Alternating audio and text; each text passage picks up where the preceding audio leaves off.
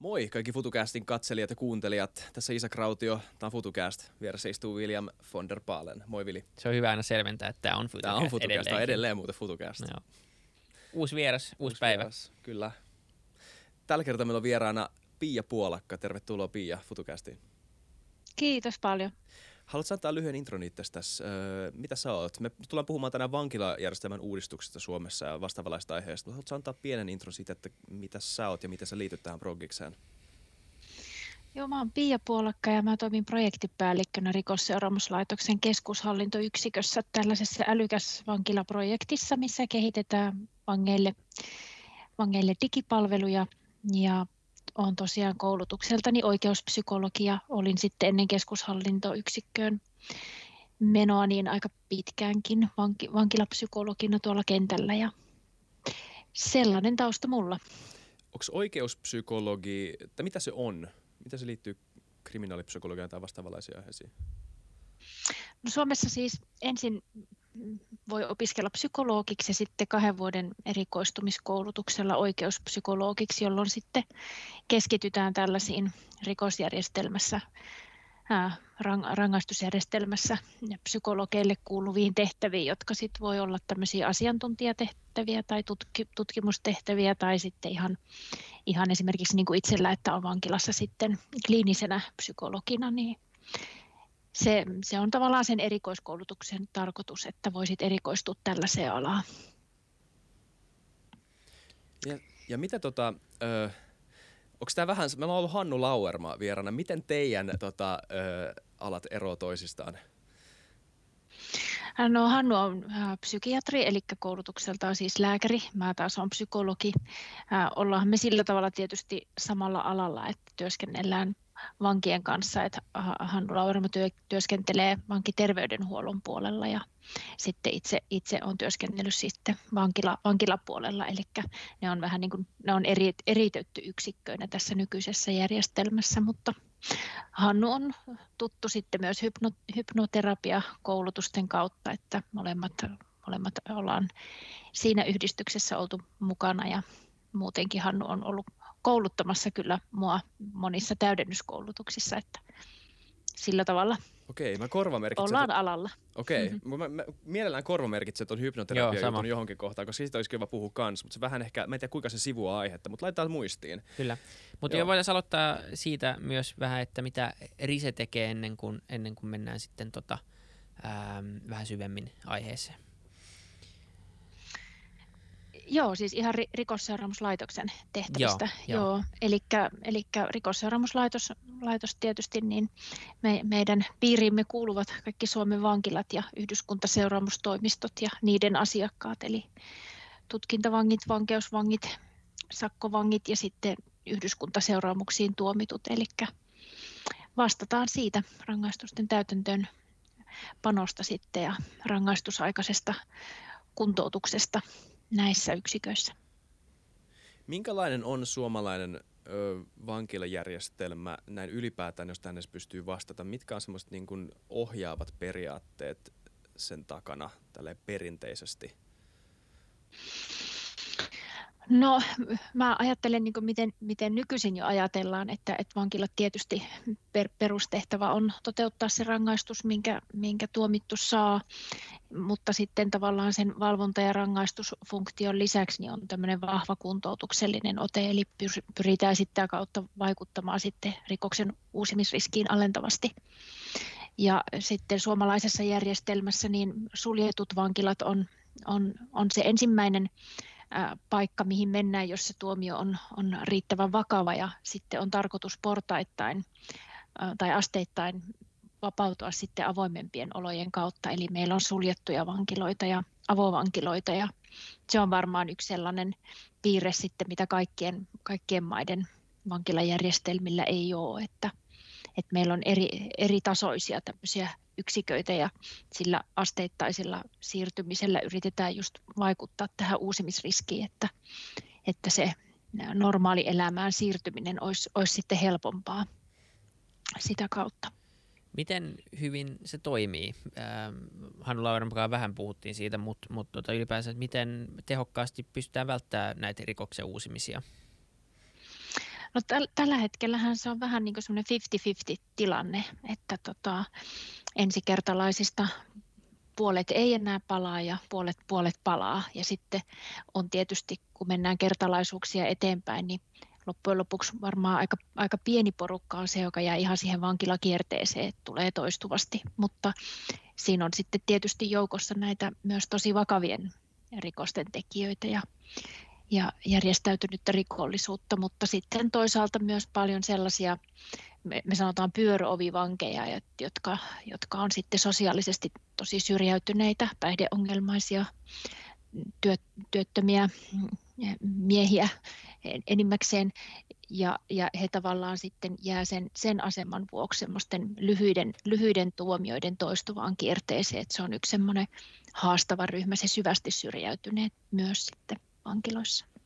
Mikä tota, ö, tässä on heti, jos joku joutuu tuomituksi rikoksesta, niin heti joudutaan varmaan tämmöiseen niin kategoriapyörteeseen, että, että tota, laitetaan eri lokeroihin ja eri kategorioihin, jonka mukaan sitten niin kuin mm. annetaan näitä rangaistuksia tai vastaavanlaisia kuntoutusohjelmia, niin miten, minkälaiseen kierteeseen sitten sit joutuu niin kuin alun perin? Minkälaisia tämmöisiä eri kategorioita teillä on? Mitä te katsotte e-, ensikertalaisen kohdalla esimerkiksi?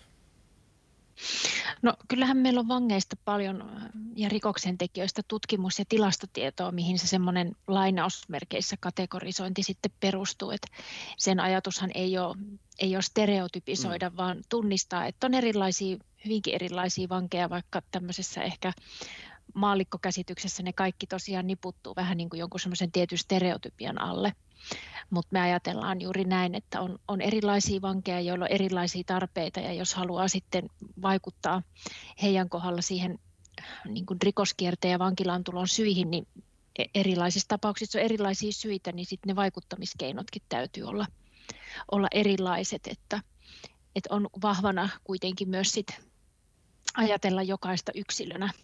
Mm. Mutta tietysti on semmoisia, voisiko sanoa, erityisryhmiä, mitä voi määritellä. Että mainitsin tuossa vaikka nämä semmoiset syvästi syrjäytyneet lyhyiden tuomioiden kierteessä olevat. Sitten meillä on esimerkiksi naisvangit tai sitten on nuoret, nuoret, nuoret rikoksen tekijät yksi ryhmä. Sitten voi olla juurikin vaikka järjestäytyneen rikollisuuden rikollistaustaiset. Ja no sitten esimerkiksi ulkomaalaiset vangit myös yhä enemmän erityistarpeet heillä. Et siellä, on, siellä on erilaisia, erilaisia taustoja ja sitä kautta sitten erilaisia tarpeita. Joo. Toi on jännä toi, koska kaikki, totta kai niin kuin kaikki on yksilöitä jollain tavalla. Siis sehän ei niin kuin mitenkään muutu öö, niin kuin ihmisille, jotka ei ole tehnyt rikoksia tai jäänyt niistä kiinni, tai ihmiset, jotka, niin, no ihan kuka tahansa. Ei se niin kuin mihinkään pääty, mutta sitten tämä kategorisointi jollain tavalla, no tämä on teema, mihin me varmaan palataan jossain vaiheessa tässä, mutta on, tää, se on jännä se, se rajanveto. Hmm. Öö, Miten meillä tämä järjestelmä sit toimii paljon, kun lukee esimerkiksi Jenkkien vankilajärjestelmästä, niin kuulee vaan sitä, että, että se on todella täyteen ladattu ihan äärimmäisyyksiinsä ja, ja se on aika kallista veronmaksajille, että tämmöisiä näkökulmia esittää aika paljon ja siellä on, on niin ehkä vähän parantamisen varaa systeemissä monellakin tasolla, niin varmaan kaikkialla, mutta miten, miten tämä Suomen, jos verrataan vaikka näitä kahta, niin onko Suomessa tämmöistä vastaavanlaista ongelmaa, että meillä olisi jotenkin vankilat pullollaan täynnä? No varmaan Jenkkien ja Suomen järjestelmät on aika, aika hyvin, hyviä esimerkkejä, että ollaan niin kuin aivan erilaisia, että vähän niin kuin jopa, jopa ääripäät toisilleen. Et tietysti se, että onko vankilat täynnä vai ei, niin siihenhän vaikuttaa aika monet semmoiset yhteiskunnallisetkin tekijät, että välillä on tosi täyttä ja, ja sitten taas välillä, välillä ei. Että, no vaikka tämä korona, koronatilannehan on vaikuttanut esimerkiksi aika, aika paljonkin siihen, että jossain vaiheessa oli tavallaan, että oli keskeytettynä niin kuin se, että, että otetaanko vankiloihin kuinka paljon lisää. Ja sitten taas, sitten taas seuraavassa hetkessä voi tulla sellainen tilanne, että se suma täytyy purkaa, niin kuin vaikka, vaikka nyt on eletty tämä viimeinen koronavuosi poikkeusolosuhteiden kanssa, niin kaikki tällaiset tekijät, tekijät vaikuttaa. Et mehän ihan vuosittain julkaistaan tilastollista tutkimusta siitä, että, että minkälaiset vankimäärät on ollut, kuinka paljon on ollut suljetuissa, kuinka paljon avolaitoksissa, kuinka paljon yhdyskuntaseuraamuksissa. Ja sitten ehkä peilataan myös niihin mahdollisiin selittäviin tekijöihin, että jos, jos tulee lakimuutoksia esimerkiksi ja tällaisia, niin totta kai ne sit voi vaikuttaa siihen, että onko, onko tietyn rikostyypin rikoksia tai tietyn, tietyn tyyppisissä rangaistuksissa sitten enemmän rikoksen tekijöitä jollain tietyllä hetkellä, että monet tekijät Ku, kuinka paljon meillä on vaikuttaa. ihmisiä vankilassa? Tätä olisi ollut varmaan hyvä tutkia etukäteen, mutta kysytään nyt kuitenkin, kun mahdollisuus on. Joo, se on aika, aika selkeästi pyörii se luku siinä, että on niin kuin noin, noin 3000 ähm, vankiloissa ja sitten saman verran yhdyskuntaseuraamuksissa. Okei. Hypätään tähän älykäs vankila-projektiin. Mikä se on? Tästä on itse asiassa hyvä dokkari. Mä itse suosittelen nyt paussaa. Ihmiset voi paussaa mennä katsoa YouTubesta semmoisen videon, Business Insiderin tekemän videon, jossa on myös niinku hyvin kiteytetty ja vähän niin kuin kuvataan sitä, puhua, puhua niistä teemoista. Mutta sun omin sanoin, sori Pia, että keskeytin. Mikä on älykäs vankila? Joo, Älykäs vankila on projekti, joka alkoi 2018 ja siinä oli ideana se, että tähän uuteen naisten vankilaan, joka nyt on avautunut, niin hankitaan tämmöinen älysellijärjestelmä, eli jokaiseen selliin tulee sellipääte, jolla vangit voi käyttää sitten rajatusti nettiä, sähköisiä palveluja, vankilan sisällä asiointia ja sitten myös rajatusti ulospäin. Ja tämmöisiä älyvankiloita on jo jonkin verran maailmalla Euroopan maissa, että me haettiin sitä mallia, mallia sitten vähän niin kuin sieltä ja tosiaan nyt ollaan silleen ihan loppusuoralla, että meillä on älyjärjestelmän viimeiset testaukset ja koulutukset nyt tässä tammi-helmikuussa ja ensimmäinen kolmatta se älyjärjestelmä sitten starttaisi käytössä siellä uudessa naisvankilassa. Se oli se ensisijainen tavoite ja sitten semmoinen ihan yhtä tärkeä siinä on kulkenut tämmöinen laajempi asiakastyön digitalisaatio ja sähköisten palvelujen kehitys, eli muissakin vankiloissa ja myös yksitoimistojen puolella niin ollaan panostettu siihen, että vangeilla ja tuomituilla ylipäänsä olisi käytössä sähköisiä palveluja. Ja meidän muissa yksiköissä on sitten tämmöisiä yhteiskäyttöisiä sähköisiä asioinnin työasemia, et ei henkilökohtaisia niin kuin tässä älyvankilassa, mutta sellaisia läppäri, läppärimallisia äh, yhteiskäyttöisiä työasemia, missä sit voi rajatusti nettiä käyttää. Siellä on Office-työkalut, jos haluaa jotain opiskelutehtäviä tehdä ja sitten rajatusti videopuheluja käyttää läheisten tapaamiseen tai sitten meidän yhteistyökumppanien kanssa esimerkiksi asiointiin omissa, omissa asioissa, niin, niin tota, tämmöinen niin sähköisten palvelujen kehittäminen on ollut sitten tässä rinnalla koko ajan kulkenut. Okay. Eli Risen digiprojekti niin sanotusti. Mutta jotenkin kuitenkin rivien välistä voi lukea sen, että tämä punoutuu johonkin isompaan kuvaan siitä, että minkälainen vankilajärjestelmä pitäisi olla tällainen yhteiskunnallisesti. Mm. Että mikä on se niin kuin, ö, tavallaan mikä on se ongelma, joka ollaan diagnosoitu ö, ja mit, o, miten tämä niin ratkaisu lähtee ö, ainakin niin potentiaalisesti tota, korjaamaan tätä ongelmaa? Mikä niin kuin periaate tässä on, että tämmöistä älyvankilaa tehdään?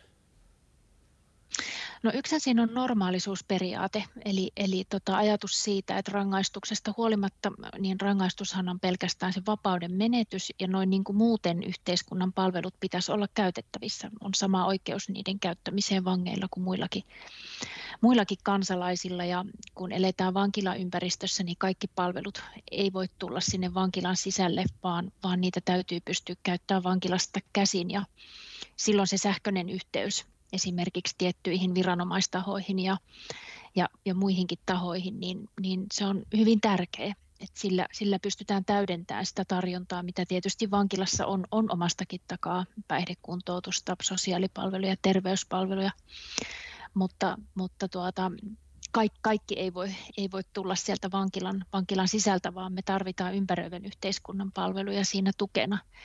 Ja se on sitten myös kaikella tapaa järkevää ajatellen sitä tavoitetta, että jos ajatus on saada ihminen integroitua takaisin yhteiskuntaan ja opettaa se käyttää niitä yhteiskunnan palveluja, eikä jäämään niiden ulkopuolelle, niin kuin syrjäytyneessä tilanteessa. Ja meidän rikostaustaisilla asiakkailla usein on, niin siinä on myös se semmoinen opetuksellinen ajatus, että täytyy oppia käyttämään palveluja ja täytyy oppia käyttämään sähköisiä palveluja, koska me edetään modernissa yhteiskunnassa, jossa monet palvelut on aidosti saavutettavissa ja nopeammin saavutettavissa oikeastaan sen sähköisen kanavan kautta. Esimerkkinä nyt hyvänä vaikka pankit tai vastaavat palvelut, että hyvin monien asioiden ulkopuolelle jää nykyyhteiskunnassa, jos ei ole riittäviä digitaitoja esimerkiksi. Että, että siinä on ollut sellainen hyvin kuntoutuksellinen ja tämmöinen yhteiskuntaan takaisin integroiva ajatus siinä sähköisten palvelujen tarjoamisessa, että se ei ole itseisarvo, vaan siinä on taustalla tämä syy, että, että tämä on välttämätöntä kehittämistä. Että myös myös niin kuin vankiloiden täytyy siirtyä moderniin aikaan, jos ajattelee vaikka kouluja ja sairaaloita laitoksina, niin niissä ollaan jo paljon, paljon pitempään kehitetty sähköistä, sähköistä asiakaspalvelua ja palveluja asiakkaille. Ja, ja vankilat sitten seuraa tässä, tai tulisi seurata tässä kehityksessä tietysti mukana ja siihen pyritään. Niin. Niin, ja tuntuu sille oudolta, jos sä ensikertalaisena joudut vankilaan jostain ja sitten syrjäytyy sit sen seurauksena sit entistä enemmän, niin ehkä, mm. ehkä siinä, tai se ajatus on, on mielenkiintoinen, mutta ehkä miksi, miksi kaikkialla ei ajatella näin? Mitkä voi olla ne vasta-argumentit tämmöiselle todella kuntoutunut tai kuntoutusfokusoituneelle ja integroimisfokusoituneelle tota, toiminnalle? Mm. Mm. No ähm, sanotaan, että yksi näkökulma, jos mä ajattelen vaikka niitä, minkälaista vastustusta tämmöinen niin digitalisaatio on aiheuttanut, niin digitalisaatio aina liittyy tietyt eettiset ja turvallisuuskysymykset, että paitsi, paitsi niin käyttäjien oma turvallisuus ja se, että mitä tietoa ja muuta vastaavaa noissa kanavissa voi jakaa ja onko ne onko ne GDPR ja kaikkien muidenkin tällaisten, nythän on paljon, paljon erilaisia säädöksiä jo olemassa, jotka säätelee myös tätä digitalisaation kehitystä, niin se on yksi sellainen, mikä pitää huomioida. Ja sitten tietysti turvallisuus muutenkin, että, että jos tarjotaan se sähköinen yhteys ulkomaailmaan, niin se täytyy tarjota sellaisessa muodossa, että sitä ei voi väärinkäyttää sitten kyseenalaisiin tarkoitusperiin, rikolliseen toimintaan tai yhteydenpitoon että et nämä nyt on ollut tässä sähköisissä palveluissa sellainen, mihin sitten on kiinnitetty paljon huomiota, että rakennetaan ne ratkaisut sellaisiksi, että ne on turvallisia sitten kaikkien osapuolten kannalta. No sitten ehkä se semmoinen niin hyvin vanhakantainen kuntoutusnäkökulman vastustaminen voi ehkä perustua sellaiseen stereotypiaan, että, että tietyn tyyppisiä ihmisiä ei voisi kuntouttaa tai ei kannata kuntouttaa tai että rikollisuus on ikään kuin jotain, josta on hyvin vaikea irtautua ja useimmat kuntoutusyritykset eivät toimisi näiden ihmisten, ihmisten kohdalla. Ja, ja, ja että, että tietysti mä silleen ymmärrän, että onhan asiakaskunnassa jälleen hyvin erilaisia, että on semmoisia, joilla on tosi syvästi rikosmyönteiset asenteet, jotka on sitoutuneita siihen rikolliseen elämäntapaan, mutta väittäisin, että jokaisella jossain määrin elää se semmoinen semmoinen ristiriita sisällä, että, että tavallaan kyllä se meidän työ on motivoida, motivoida siihen muutokseen ja, ja uskoa siihen, että muutos on mahdollista. Et ehkä se suurin este sit voi olla semmoinen joissakin ajatusmaailmoissa semmoinen liikakyynisyys, että, että ihminen ei muutu ja, ja ei kannata kuntouttaa, ei se onnistu tyyppinen ajattelu. Että, Tota kuulee kyllä. Joo, siis toi on, mm. toi on yksi niistä, äh, mutta sitten siinä tuossa niinku, äh, niinku ehkä perinteisemmässä niinku vastuksu, vastuksu, vastuksu, va, hetkinen, vastu, vastuksu, nyt mä en edes yritä sanoa sitä, mutta sä sanot puolesta. Vastuttu, vastustukse. Nyt sä et saa sitä sanottua. Vastustukse. Vastustuksessa. Kiitos Pia. Kiitos paljon. Niin, tota, niin, niin siinä on semmoinenkin elementti, että että, että, että joo, okei, ehkä semmoinen niin löytyy semmoista kyynisyyttä myös sitä tota, ö, niin kuin rikoksen tekijää kohtaan, että tämmöinen ihminen, joka on tehnyt tämmöisen rikoksen, on niin kuin jotenkin antautu, se, hän, hän antaa oikeutensa pois, kun hän on ottanut joltain mm. toisesta ihmistä oikeudet pois. Et, et siinä on tämmöinenkin ajatus, ja, sit, ja, ja sitten ja se, että, ja se, että ö, taaskin mä vähän luen rivien välistä, mutta musta, musta tuntuu, että tämä niin kuin, tämmöinen niin kuin kuntouttava ö, rikosoikeudellinen periaate tulee semmoisesta niin kuin enemmän laajemmasta yhteiskunnallisesta näkemyksestä, että miten tämä kokonaisuus muotoutuu, että miten, niin kuin, mitkä on nämä niin kuin tilastolliset numerot siitä, että kuinka moni ihminen uusii rikoksensa yms, yms, yms. Mutta sitten kun ihmiset miettii rikoksen uhreja ja rikoksen tekijöitä ja sitä niin kuin oikeusprosessia, niin sitä mietitään niin kuin tapauskertaisesti tosi usein, että, että, että tota, miksi tämä ihminen, joka on tehnyt mitä ikinä on tehnyt, sanotaan murha, on murhanut mm. ihmisen, niin, tota, niin, niin, niin missä se raja menee, että kuinka niin kuin, ähm, kuinka niin kuin, lähtökohtaisesti anteeksi antavainen yhteiskunta voi olla heti. Ja, mm. ja, ja, ja tulee semmoinen, että, että, että tältä ihmiseltä on viety henki, mutta nyt tältä, tällä ihmisellä yritetään niin kuin kaikin voimin antaa elämät takaisin ikään kuin. Niin ja se on tosi niin kuin tunteellinen. Siihen ei niin kuin yleensä liity mitään tämmöisiä niin kuin läpimietittyjä periaatteita, vaan se, niin kuin se iskee todella syvälle sydämeen ihmisillä tämmöinen niin kuin reaktio. Niin miten sä näet tämän, mitä sä vastaisit ihmiselle, joka sanoisi sulle näin?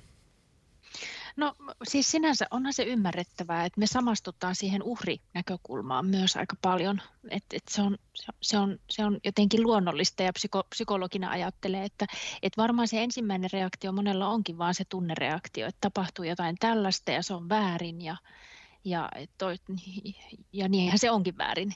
Ja, ja sitten tavallaan, jos taas sen tunnereaktion jälkeen ikään kuin miettii sit pikkasen askeleen pidemmälle, että no mikä tässä nyt kaiken tämän jälkeen on sitten kuitenkin se tavoite. Niin tavoite, tavoite on se, että tämmöinen ei toistu. Eli, eli tämän ihmisen tulee kantaa vastuu siitä, mitä hän on tehnyt, ja, ja kuuluukin saada rangaistus mutta se vastuun kantaminen on, on sit myös sellaista yhteistä vastuuta toisaalta siitä, että yritetään tehdä jotain sellaista, joka pienentää tällaisten rikosten toistumisen todennäköisyyttä. Et kuntout- se, että annetaan vangeille kuntoutusta, niin se on kaikkien etu. Se on sen, se on sen yhteiskunnan etu, mihin se vanki jonain päivänä vapautuu. Että et vapautuuko sinne semmoinen katkeroitunut yhä vai syvemmälle niin kuin jotenkin sinne maailmaansa uppoutunut rikoksen tekijä? Vai, vai vapautuuko sellainen, joka on ehkä käynyt läpi sen, mitä on tapa, tapahtunut, mitä on tehnyt ja oppinut ehkä jotain uusia taitoja tai ehkä kuntouttanut omaa päihdeongelmaansa tai saanut kuntoutusta omaan väkivaltakäyttäytymiseen tai tämmöiseen aggressiiviseen ajatteluun, joka sitten edesauttaisi sitä, että, että, että hän vapautuu kaikkien kannalta äh, turvallisempana takaisin sitten aikanaan yhteiskuntaa. Et, et se on totta, että, että niitä vahinkoja ei, ei, ei voi jälkikäteen korjata, mitä siitä on aiheutunut, mutta siihen voi vaikuttaa, että tapahtuuko, tapahtuuko lisää vahinkoja. Mm. Et, et siitä näkökulmasta niin äh, tavallaan se kun pelk, pelkkä rangaistus, sehän tiedetään, että pelkkä rangaistus itsessään ei, ei niin kuin muuta mitään. Se vie sen ihmisen hetkeksi pois siitä, siitä tota, ulkomaailmasta, että sinänsä totta, että sitten kun on lukkojen takana, niin on vähemmän mahdollisuuksia ja sitä kautta tietysti päästä tekemään rikoksia. Mutta sitten pitää ajatella aina sitä myös, että jonain päivänä sieltä tullaan pois ja pyrkiä vaikuttaa sit siihen, että mitä sen, mikä on se vapautumisen jälkeinen todellisuus mitä sitten välillä kuulee myös semmoista argumenttia, että tota, et okei, että meillä on, meillä on tämmöinen järjestelmä, joka on, jossa on aika hyvä olla, tai ei ole hyvä olla, sä oot, sun mm. vapaus on viety, mutta kuitenkin verrattuna vaikka moneen paikkaan maailmassa, niin mm. on kuitenkin kattopään päällä ja on netti käytössä ja saa ruokaa ja liikuntaa ja terveydenhuoltoa ja muuta vastaavaa, niin voi, voi kuulla semmoisia argumentteja esitettävän, että okei, että eikö tämä houkuta – tavallaan siihen rikoksen tekemiseen tietyissä tapauksissa, etenkin jos, tämän, jos tulee oloista, jotka on merkittävästi surkeampia kuin mitä esimerkiksi Suomessa ö, kenellä tahansa on. Tai jos vaikka sulla on Suomessa todella huonot olot, niin niin mites mm. tämän, tämmöinen näkökulma? Joo, tai siis siinä videossa oli niitä kommentteja, eh, totta kai läpällä heitettyjä, mutta siis semmoisia, että hei, mähän me, mun pitäisi mennä, niin kuin, ei tämä opiskelu toimi mulla täällä mun kotimaassa. Mä menen Suomeen tekemään jonkun rikoksen, että mä pääsen, niin kuin, mä saan siellä koulutuksen. Mm. Ne oli enemmän läppiä, niin. mutta niin kuin, siinäkin niin kuin, piilee mm. jonkunnäköinen tämmöinen, niin kuin, just niin kuin Vili sanoi, siinä mm. piilee jonkunnäköinen niin kuin, kuitenkin ajatus takana, tai semmoinen niin kuin, ainakin tunnereaktio. Mm. Mä luulen, että sellainen on helppo sanoa nimenomaan sellaisen ihmisen, joka sit, äh, ei ole koskaan ollut vankilassa. Mm. Eli, eli tavallaan kyllä kaikki, jotka vankilassa on ollut, niin pystyy niin kuin sitten jo hokaamaan sen, että eihän sinne kukaan siksi halua, että siellä on miellyttävät olot. Se on kuitenkin vankila se on kuitenkin vapauden menetys ja se on ihan tarpeeksi rangaistusta. Kyllä se jokaisella tuntuu, että et, et jos se ei ole täyttä vapautta, niin ei ole täyttä vapautta ja silloin se ei auta, vaikka se vankila olisi tehty kullasta, niin kuin joskus sanottiin, että tota, vankila on vankila, vaikka se olisi tehty kullasta, että ei sinne, ei sinne kukaan siksi halua, että se on hieno tai siellä on hyvä olla. Että, et, et ei, ei, ei sellaiset hienot paikat ole, ole niin kuin sen arvoisia, että vapauden haluaisi menettää. Ei sitä kukaan treidaa niin kuin keskenään sitten oikeasti aidossa tilanteessa. Että, mutta, mm. että, mutta semmoinen, jolla ei ole sitä vanki, vankilakokemusta, niin voi varmaan helposti ajatella, että, että siellä olisi jotenkin miellyttävää, sit, jos siellä on kaikki nämä tämmöiset sanotaanko perus, perusfasiliteetit kunnossa, niin kuin Suomessa on ja niin kuin sivistysvaltioissa tietysti pitää ollakin. Että välillä kuulee sitä, mä nyt en ole silleen skenessä sisällä, että mä en tiedä miten tästä niinku kavereiden kesken puhutaan, mutta et, et, et vankila jollain tavalla voisi joissain niinku piireissä olla täällä niinku sulkahatussa, että et, okei, että sä oot ollut jossain niinku porukas jengissä joskus ja sitten sä et ole, niinku, sä et ole samalla tavalla äijä, jos sä et ollut vankilassa tai sä et ole lusinut. Niin, niin tota, mutta mut mä en sitten, että onko tämä sitten nimenomaan siihenkin vastalääke, koska jos tämmöisessä tilanteessa joudut kouluun, eikä se välttämättä ole niin siistiä, että se joutuisi johonkin niinku amerikkalaiseen laitokseen, missä sitten tuo on oikeasti niinku koeteltu ja sä oot ollut siellä riko, riko riko, mm. riko, riko nyt mä saa sanoa sanoja tässä jaksossa, siis tämmöisessä niin kuin rikosyliopistossa. Mutta onko tämmöistä mm. niin kuin havaittavista tämmöistä ilmiöä, että niin kuin jollain tavalla Su- Suomessakin niin kuin, äh, vankilaa voitaisiin pitää ei välttämättä miellyttävänä, mutta jonkunnäköisenä tämmöisenä, tämmöisenä niin kuin statussymbolina jopa? No varmaan semmoisissa piireissä, jotka on rikosmyönteisiä ja rikollisuuteen sitoutuneita, niin on siis sellaista, sellaista ajattelua sit, no valitettavasti, että mitä ehkä rankempi rikos, niin sitä enemmän sulla on sitten merittiä semmoisessa porukassa, jossa, jossa sellaista toimintaa arvostetaan tai siis nyt puhutaan sitten sellaisista varmaan piireistä, joissa syvästi ihannoidaan tai ollaan sitouduttu rikollis- rikollisuuteen, niin kuin, niin kuin sellaisiakin piirejä on. Mutta tietysti just toi, että ää, mitä enemmän me tavallaan se täältä niin kuin vankilan puolelta ja henkilökunnan puolesta se vankila pystytään luomaan sellaiseksi ympäristöksi, jota, joka ei mitenkään niin kuin, ää, kannusta tai alleviivaa sitä, että tämä on jotenkin tämmöinen rikollinen paikka ja täällä on mm. rikollisia, vaan, vaan ikään kuin lähtee siitä, että hei, no täällä ollaan kärsimässä rangaistusta, mutta täällä tämä arki luodaan mahdollisimman tavalliseksi, mahdollisimman niin kuin normaalia elämää peilaavaksi, jotta siihen normaaliin elämään oppisi. Mm sellaista kulttuuria, minkä vangit tietysti usein keskenään pyrkii luomaan, että he pyrkii vähän niin kuin luomaan sinne semmoista omaa rinnakkaistodellisuutta, jossa on oma hierarkia ja, ja omat, omat tota, säännöt. Ja meillä on henkilökunnassa sitten tietysti mahdollisuus pyrkiä purkaan sitä ja vaikuttaa siihen, mutta tota, tiettyyn pisteeseen asti. Että totta kai siellä sit aina on myös sellaisia, sellaisia voimia, jotka vetää vastakkaiseen suuntaan ja, ja, ja pyrkii vaikuttamaan toiseen suuntaan kuin taas sit mitä henkilökunta esimerkiksi. Että. Mutta jos puhutaan tota vähemmän, e, enemmän hienovaraisesti näistä niinku samoista aiheista ja niinku heitään, heitään rossikseen termit niinku miellyttävä paikka ja, ja muut tämmöistä, että ihminen haluaisi vankilaan tai se olisi sulkahatussa ja mietitään niinku ihan vain insentiivejä ja tämmöistä niin kuin, äh, mietitään sitä, että niin kuin laillahan on kuitenkin niin kuin periaatteessa pitäisi olla joku tämmöinen niin kuin ennaltaehkäisevä vaikutus, että on olemassa rikos mm. ja se on tietty rangaistus ja t- ihmiset ei välttämättä halua mm. sitä rikosta myös sen rikoksen tekemisen takia eettistä syystä, mutta myös sen rangaistuksen Joo. takia. Niin, Joo. niin miten tätä niin kuin tutkitaan, että missä vaiheessa tulee vastaan semmoinen äh, raja äh, joillain ihmisillä, jotka saattaa olla taipuvaisia jonkin rikokseen, että tämä ennaltaehkäisevä vaikutus ei enää ole siellä ö, samalla tavalla? Tai miten ylipäätään tämä niin ennaltaehkäisevä tota, logiikka toimii todellisuudessa? Mm. No, tämä on tietysti vaikea kysymys. Sitä voi miettiä monelta kannalta, että mm, jotenkin mä ehkä keskimäärin ajattelisin rikoksen tekijöistä, että sillä hetkellä kun rikos tapahtuu, niin ei se rikoksen tekijä ole sellaisessa mielentilassa, että se ehkä miettisi jotenkin mm. laskelmoidusti, että no paljonko tästä saa. Että ei, ei usein niin, koska ja varsinkin vakavimmat rikokset, niissä ollaan hyvin, hyvin sitten päihtyneessäkin mielentilassa, että ei se tavallaan niin kuin, ei siinä semmoista laskelmointia Jep. juurikaan, juurikaan niin kuin tehdä ja toisaalta sitten sekin tiedetään kyllä tutkimuksesta, että rangaistuksen kovuus ei vähennä itsessään rikollisuutta. Että onhan esimerkiksi vaikka jenkit hyvä esimerkki siitä, että siellä on kaikkein kovimmat rangaistukset. Siellä voi saada niitä sadan vuoden tuomioita ja tämmöisiä älyttömyyksiä.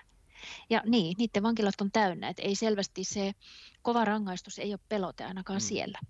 Niin. Pikemminkin päinvastoin, että kun on sit niin kovia ne rangaistukset, niin sitten sit siellä on siellä on valtavan korkea rikollisuus ja sitten tietysti myös täydet vankilat. Että.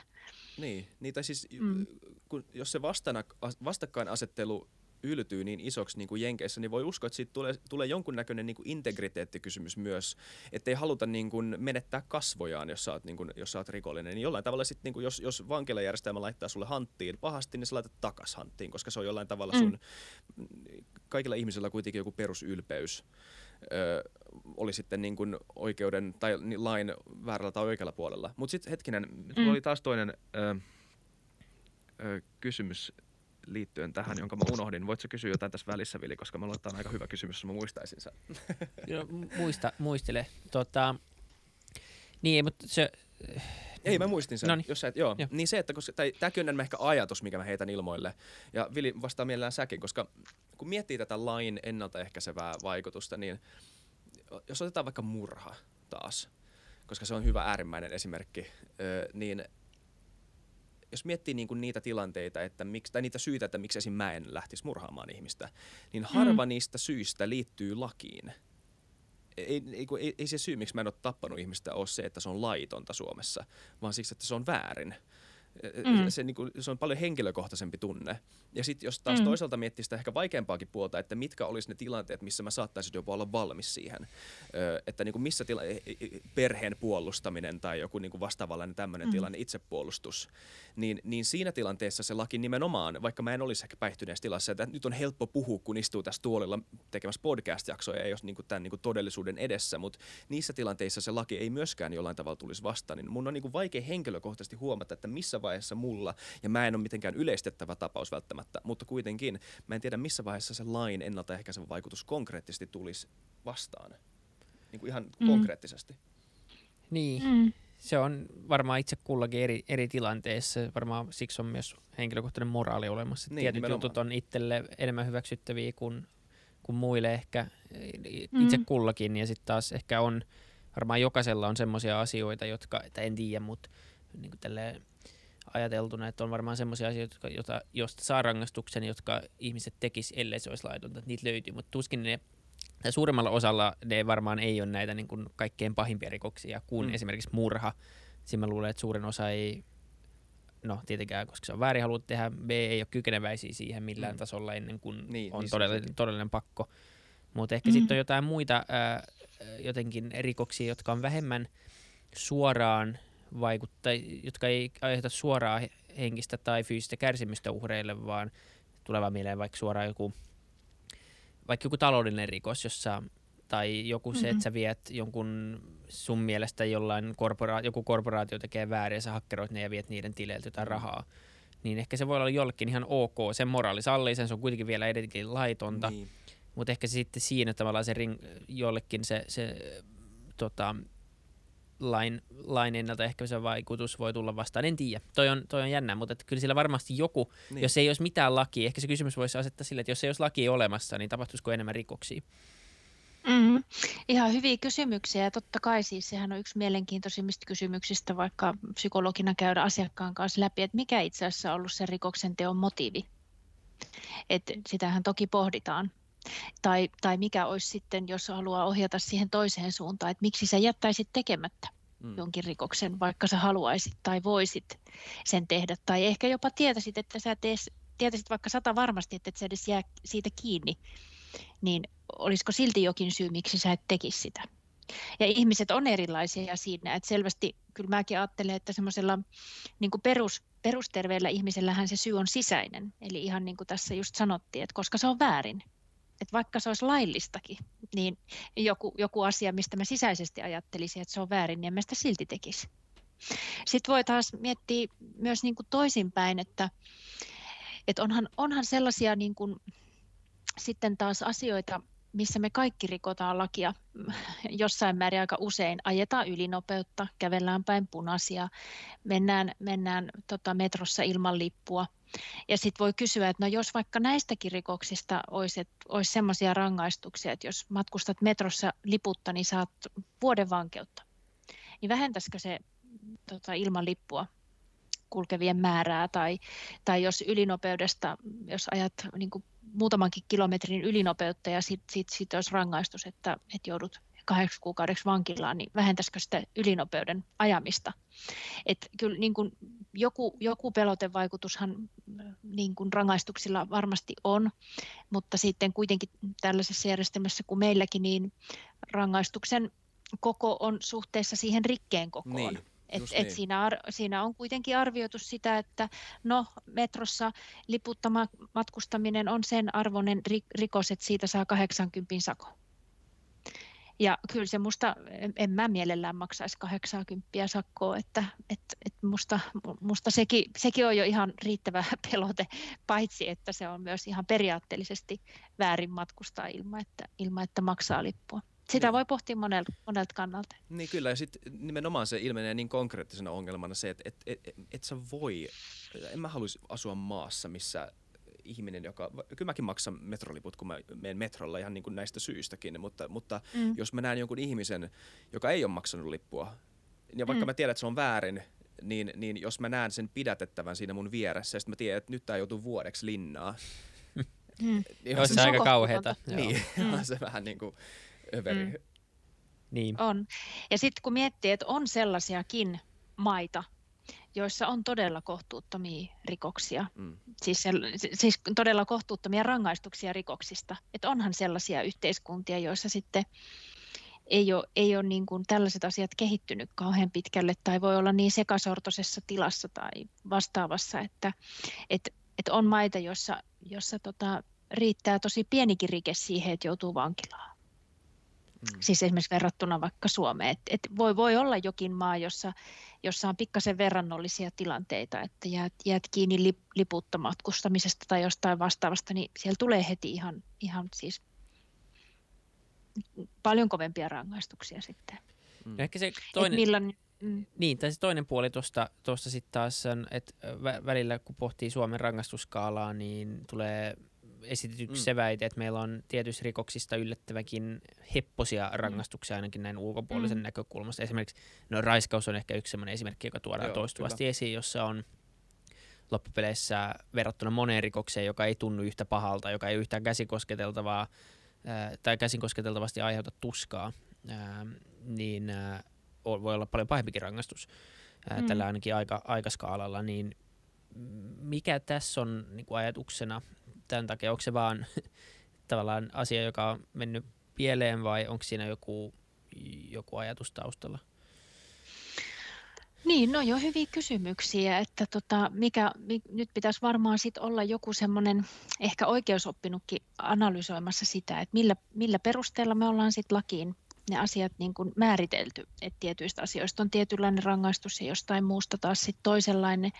Sittenhän usein esimerkiksi, jos miettii nyt semmoista, että mihin ne meidän mielikuvat siitä, että onko joku rangaistus riittävän kova vai ei, että mihin ne perustuu, niin nehän perustuu usein tämmöisiin lehtiotsikoihin ja muihin, joissa ei suinkaan kerrota sit ihan kaikkia tekijöitä niistä keisseistä useinkaan. Et ei me oikeasti voida sitten vaikka jonkun iltapäivälehden lukijana tietää, että et, et ainakin usein näen sellaista uutisointia, että ei siinä nyt sit välttämättä ole kauhean tarkasti avattu sitä, että miksi se jokin hehkutettu asia, että olipas kova tuomio tai olipas pieni tuomio, että mihin se sitten oikeasti perustuu, että oikeudessa on am- ammattilaiset arvioimassa asioita, toki hekin voi tehdä virheitä, eihän se sitä sano, mutta tota, en tiedä us- us- uskaltaisinko itse esiintyä sellaisena asiantuntijana, että tietäisin sitten jotakuta toista nyt paremmin, että mikä olisi sitten parempi rangaistus jostain,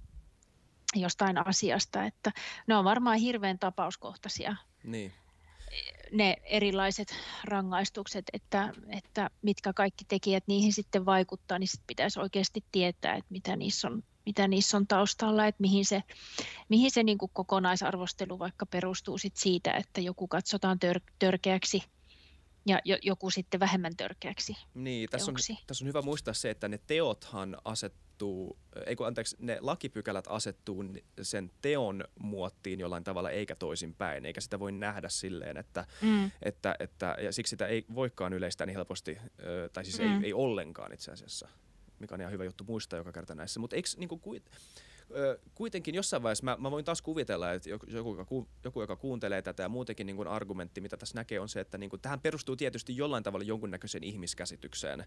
Ja, mm. ja, ja, ja monella tapaa niin kuin, ö, todella hyvään, mutta missä vaiheessa tulee semmoinen, niin onko tässä riski, että tässä, tässä on niin kuin pitkällä tähtäimellä jonkunnäköistä sinisilmäisyyttä myös, että tässä, niin kuin, tässä annetaan, ö, ö, ollaanko me liian optimistisia ihmisten tai niin, tämmöisen niin kuin äärimmäisen, äärimmäisen pahuuden, ja mä tiedän, nyt tämäkin mm. voisi olla mielenkiintoinen, tota, että uskot sä asiaan, että tämmöiseen asiaan kuin pahuus, että onko semmoista olemassa kuin paha ihminen, mm.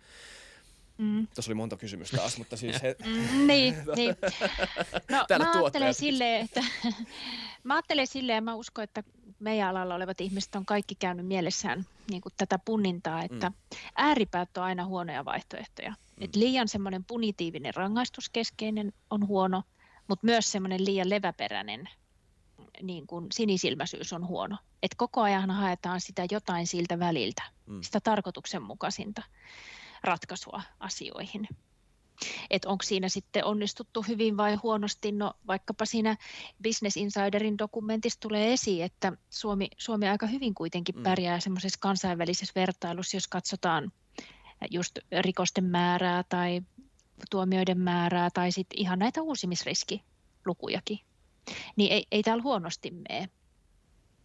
Mutta ääripäät on, ääripäät on huonoja ja sitten taas täytyy muistaa tämä vankien ja tuomittujen yksilöllisyys, mm. että en mä sitä käy kieltämään, etteikö siellä ole myös, voi olla hyvin kipeitä ihmisiä, joiden kohdalla ne rikosmyönteiset asenteet ja sitten myös semmoinen tunteettomuus, psyko, psykopatiamaiset piirteet voi olla hyvinkin voimakkaita ja se on totta. Tiedetään, että niihin vaikuttaminen on haastavaa. Ja, ja joidenkin kohdalla joutuu todistamaan sitä, että yritetään vaikuttaa, mutta sen vai, se vaikutus voi olla aika, aika vähäinen. Ja, ja sitten tavallaan täytyy myös pohtia sitä, että no mikä riittää vaikutukseksi, että, että onko realistista olettaa, että jonkun persoonallisuus nyt sitten yhtäkkiä sisäisesti ajateltuna jotenkin niin kuin mullistuu tai muuksi muuttuu. Vai riittääkö se, että ehkä ihminen sisimmältään voi pysyä samanlaisena peruspiirteiltään, mutta hän oppii kuitenkin säätelemään omaa käyttäytymistä, eli tulee vähintään enemmän semmoista ulkosta hallintaa, vaikka sitten ehkä oman pään sisällä tietyt ajatusmallit, uskomukset, asenteet edelleen pysyisi. Mutta ymmärtää sen, että, että, että, että tavallaan silti voi olla syy, hyviä syitä siinä ulkoisen käyttäytymisen tasolla ainakin asettautua enemmän niihin, niihin malleihin, mitä tämä normaali yhteiskunta asettaa. Joo, kyllä. Tämä on hyvä pointti, koska pitää kuitenkin jollain tavalla taas muistaa, ja tämäkin on niin kuin vaikea pointti saada perille, mutta suurin, varmaan niin kuin mm. ihan järkyttävän suuri osa kaikista maailman jopa psykopaateista, mikä ikinä se onkaan, mä itse tiedä sitä määritelmää tarkalleen, mutta niin kuin, mm. psykopatian taipuvaista ihmisistä on ihmisiä, jotka ei koskaan tehnyt rikosta tai elää niin kuin varmaan ihan normaalia elämää, tietenkin varmaan tiedostaa oman psykopatiansa ja jollain tavalla se vaikuttaa varmaan sosiaaliseen elämään tai jo, joillain aloillahan on tutkittu, että se vaikuttaa jopa positiivisesti urakehitykseen, voi, siitä voi olla mitä mm. mieltä tahansa, mutta siis, äh, mutta että, että, että, että tätä niin kuin, ihmistähän ei voi välttämättä muuttaa se niin kuin perus tota, hardwarea, mutta, mm. mutta ihminen voi kasvaa ympäristössä, jossa nämä eri piirteet pääsee erilaisille tota, kasvuurille.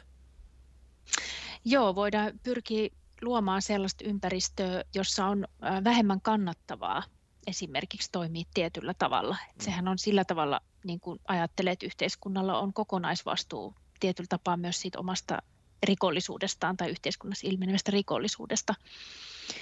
Että joo, se on totta, että tässä jos ajattelee, että kaikki psykopaatit ei, ei, ei, ole, ei ole tehnyt rikoksia tai ei ole ainakaan jäänyt niistä kiinni tai että olisi päätynyt vankilaan, niin voi myös ajatella näin, että kaikki moraalisesti pahat teothan ei ole rikoksia. Mm, mm. Et ei me ole kaikkea Nimenomaan. sanktioitu. Me ei olla kaikkea sellaista sanktioitu rikokseksi, mikä on kuitenkin moraalitonta käytöstä tai muita ihmisiä vahingoittavaa käytöstä, että, että semmoiseen, sanotaanko, semmoiseen psykopatiaan, missä ajetaan siis puhtaasti omaa etua tilanteessa kuin tilanteessa, pyrkien manipuloimaan ihmisiä, mm. huijaamaan ja niin edelleen, niin taito se on sekin ja sillä voi päästä, päästä pitkälle. Ja tota, sitten voi kysyä, että että kuinka pitkälle sillä pääsee ilman, että sitten joutuu lopulta kohtuuttomia ongelmia ainakin jollain tavalla tai onnistuu maalaamaan itsensä nurkkaan jossain vaiheessa. Onhan näitä esimerkkejä, että, että tota, paljon on kirjoitettu psykopatiasta ja löytyy semmoisia hyviä myös niin kuin kirjallisuudesta ja elokuvista tosi hyviä kuvauksia siitä, että, että millä tavalla psykopaatti toimii ja mihin se sitten voi johtaa. Että.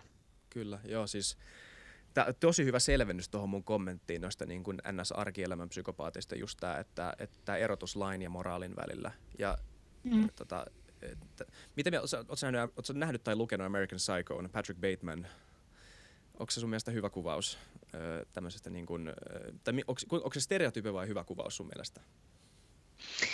No se, se, on, se, on, se, on, tota, se on mielenkiintoinen se teos ja, ja tota, myös se elokuva, että on, on molempiin, molempiin tutustunut. Ja siinähän tavallaan se pointti on se, mikä, missä tavallaan lukijalle jätetään myös se oma, oma niin kuin, ä, analyysin vara, että kuinka paljon ne, mitä mitä siinä kuvataan, on sen ää, psykopaatin oman mielen sisäistä fantasiaa, joka on tosi raakaa.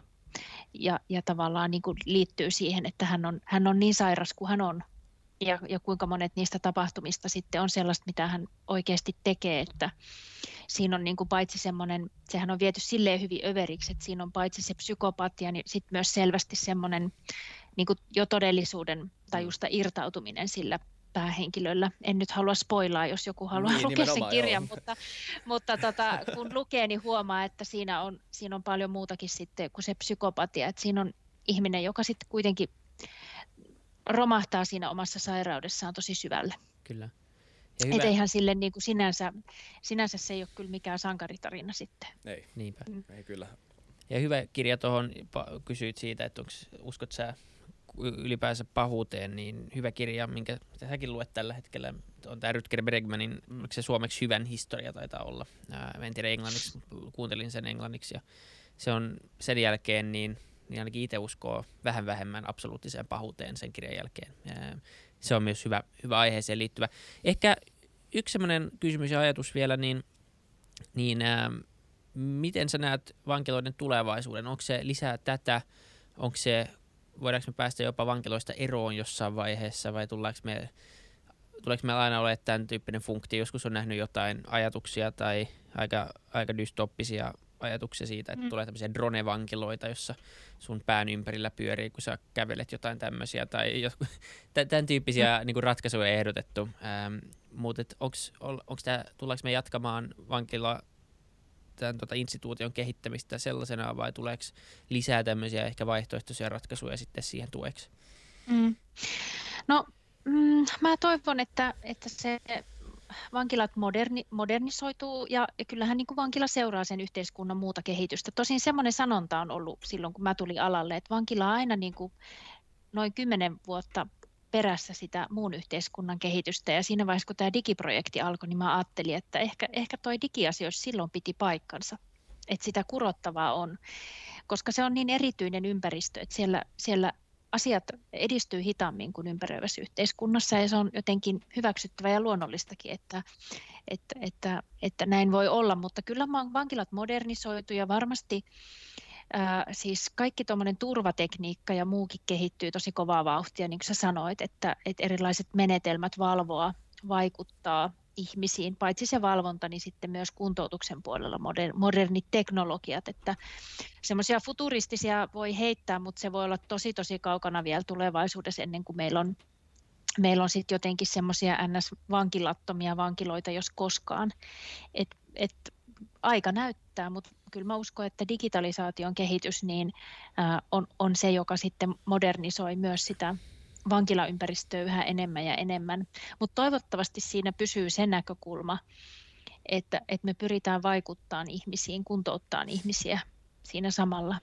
Että se ei katoaisi se ajatus ja usko siitä, että ihmiseen voi vaikuttaa, ihminen voi muuttua. Hmm. Niin olisi se aika kauheita elää jossain semmoisessa drone dronet seuraa sua ja ketä ei kiinnosta, että mm. mitä sä, tai siis niin kuin, kunhan sä seuraat sääntöjä ja näin, mutta kukaan ei halua vaikuttaa suhun sun mm. hyvinvointiin, niin se ehkä niin, kuulostaa nimenomaan. hirveän hyvältä. Et, eikä tämä on niin kuin hyvä niin. selvennys ollut mun mielestä jakso siihen vankilan rooliin ja, ja syvimpään tehtävään. Et, totta kai, niin kuin sanoit, säkin sanoit, että aika tunnelaadettuja aiheita.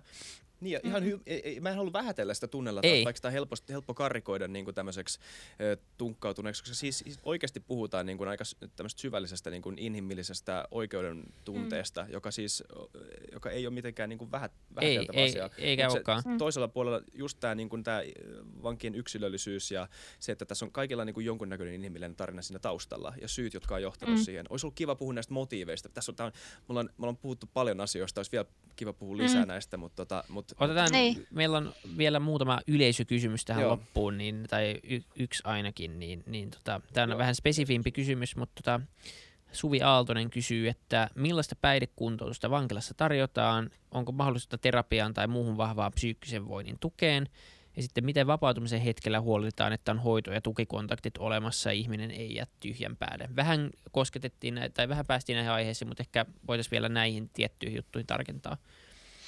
Joo, no vankiloissahan on päihdekuntoutusta, että se on niin yksi tosi selkeästi tiedostettu tarve, että päihdeongelmat ja rikollisuus kytkeytyy vahvasti toisiinsa.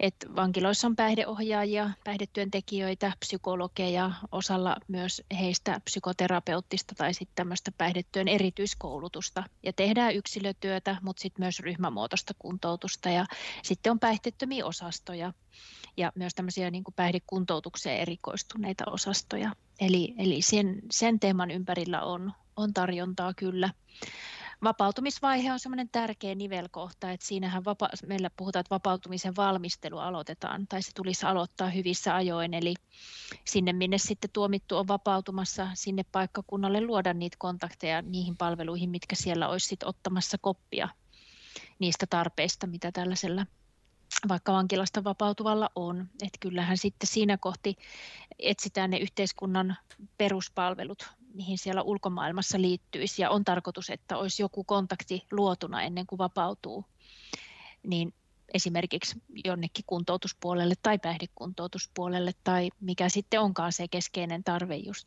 kullakin vapautujalla. Et sitä työtä tehdään, tehdään paljon vankiloissa, vapautumisen valmistelua ja tämmöistä niin sanotaan sidosryhmäyhteistyötä ja myös palveluohjausta sinne siviilin palveluihin sitten.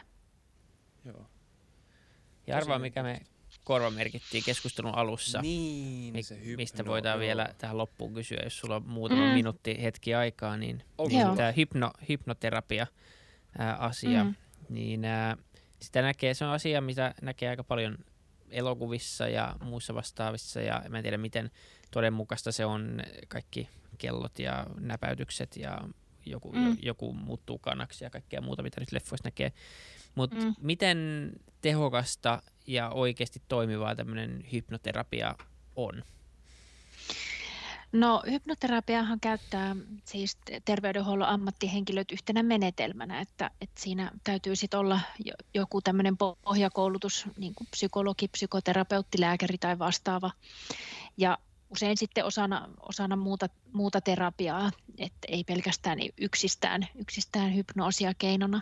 Kyllä se on yksi tapa, että erilaisia terapiamuotoja kun on, niin hypnoterapia on niistä yksi. Ja, ja tiedetään, että tietyn tyyppisissä ongelmissa se voi toimia oikein hyvin, että siinä, siinä päästään sinne alitajuiseen mieleen vaikuttaa aika, aika tehokkaasti sitten sen hypnoositilan ansiosta vähän toisella tapaa kuin tälleen valvetilassa keskustellen asioista pelkästään.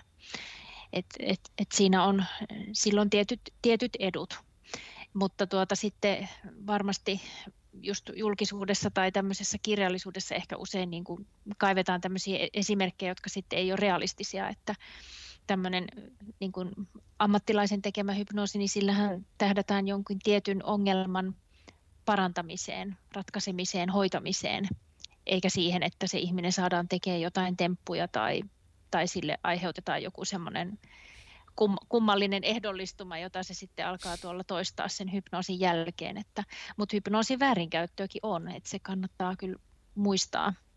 Mutta tota, itse, itsellä se on yksi niin kuin hoito, hoitomenetelmä. Mikä se on se, mikä se, on se tietoisuuden ö, muutos, mikä tapahtuu ö, hypnoosissa?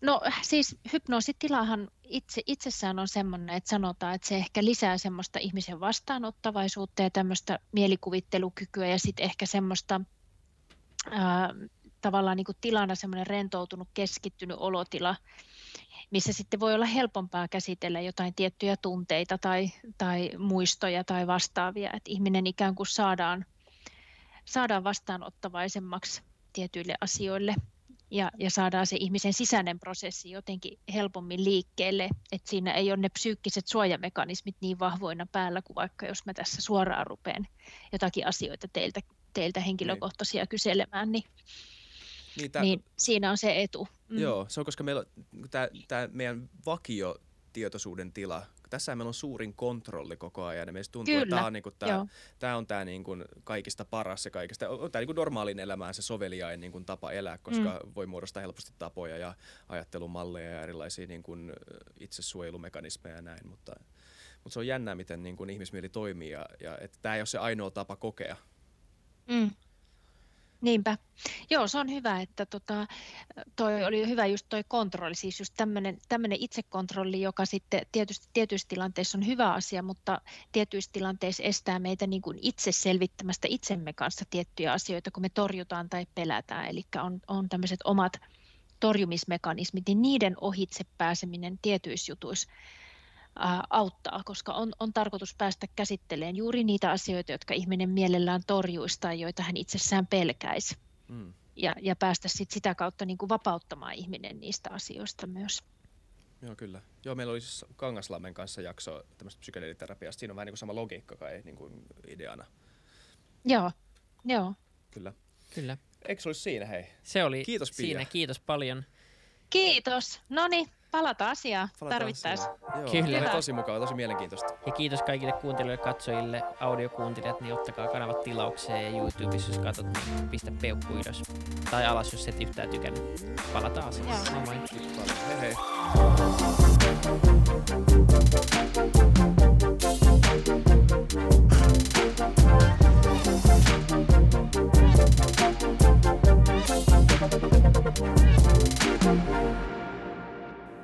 Kiitti kaikille kuuntelijoille, yhteistyökumppaneille ja FutuCastin koko tiimille. Isa Kraution ja William von der Baalinin lisäksi, Isa Kraution minä, tiimiin kuuluu tuotantovastaava Samuel Happonen ja media vastaava Tuumas Lundström. Ja kiitos Niko Noanalle tästä upeasta tunnaribiisistä, joka on mukana Lululandissa. Seuratkaa mitä somessa nimimerkillä FutuCast, millä tahansa podcast-alustalla ja niin ja saa arvostella. Mielellään. Thanks. Moi moi.